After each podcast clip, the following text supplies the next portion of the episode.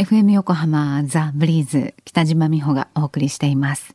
火曜日のこの時間は知って得する保険ナビ生命保険を賢く選んで安心な人生設計を知って得するアドバイス保険のプロに伺っています。保険見直し相談保険ナビのアドバイザー中亀照久さんです。中亀さんよろしくお願いします、はい、よろしくお願いいたします。えー、中亀さん、はい、今週はどんなお話でしょうか？はい今週のテーマは先月お話をしてきたお子様のいるご家庭の保険の見直しの、えー、まとめでございます。はい。えー、今回は小学1年生のお子さんを持つ38歳のご主人と35歳の奥様という共働きのご家族のご相談事例をきっかけにお話をしました。はい。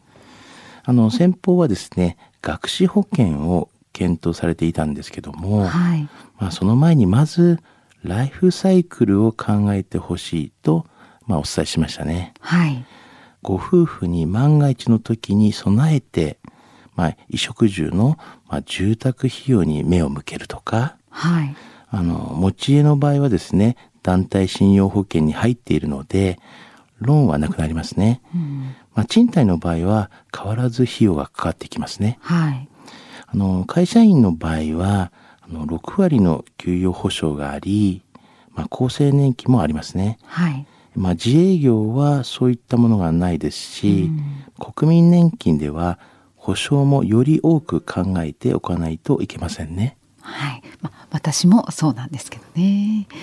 えーお子さんのいるご家庭の保険の見直し。でまずはライフサイクル全体を見据えてで必要な保険を考えることが大事ですというねお話でした。じゃあ次なんですけれども奥様に着目しましたね。はい。あの奥様に万が一の時の場合のシミュレーションをしておくことがまあ大事ですね。はい日々のお子さんの面倒は誰が見るのか、ヘルパーさんを頼んだ場合はどのぐらいの費用がかかるのか、はい、まあ、それから奥様の年齢によっては女性特有の病気への備えも必要ですよね。はい、さお子さんのいるご家庭の保険の見直しで奥様の次がお子さんに着目でしたね。そうですね。はい。まあ、お子さんの教育資金に、まあ、備える、まあ、積み立てとして学習保険のお話をしました。はい。まあ、その際に加入の時期に注意することをポイントにしましたね。はい。まあ、保険会社、まあ、各社違いがありますので、まあ、年齢が遅くなるほど保険料が上がり、うん、満期の受け取りも、まあ、遅くなります。はい。あとは学資保険だけにとらわれず、まあ、教育資金のマネープランを立てることも大事ですねとお伝えしましたね。はい。そしてお子さんのいるご家庭の保険の見直し最後がお子さんの医療費の助成金制度これを知っておきましょうというお話でした。はいそうでしたね。あの手厚い医療費助成制度があります。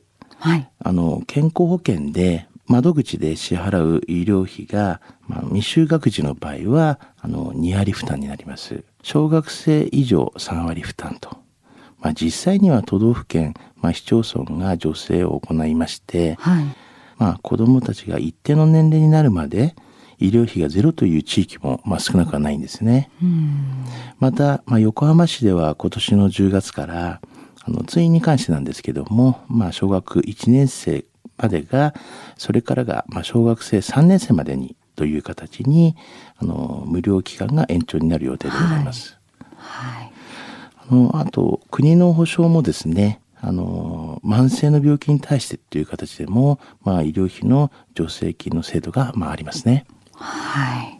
では中亀さん今日のお話まとめということでおさらいをしたんですけれども、はい、全体としてこのお話知得指数はいくつでしょう？はい。ズバリ100です。はい。あの子供のための保険まあイコールが学習保険という考えが変わったというお声をいただきました、うん。はい、まあ、お子様がいるご家庭の保険は全体のライフサイクルを見たり奥様の保証を見たり、うん、まあ、助成金制度などもうまく使って見直しをすることを知っておくことはとてもためになることですね。はい。えー、では最後にですねブリーズ保険セミナーを開催しますのでそのご案内です中亀さんが保険について分かりやすく説明をしてくれます。まあ、1時間くらいですかね。そうですね。はい。はい、で私北島も参加するんですが、6月28日の日曜日午後1時からです。場所は港未来ランドマークタワーにあるこちら FM 横浜で行います。でセミナーの後、保険見直し、個別相談の時間もとっております。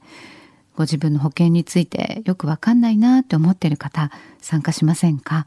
で参加ご希望の方は、FM 横浜のホームページ、プレゼント、応募のところからどうぞ。締め切りが6月9日、今月9日となっています。どうぞお早めにお申し込みくださいね。定員を超えた場合は抽選となりますのでご了承ください。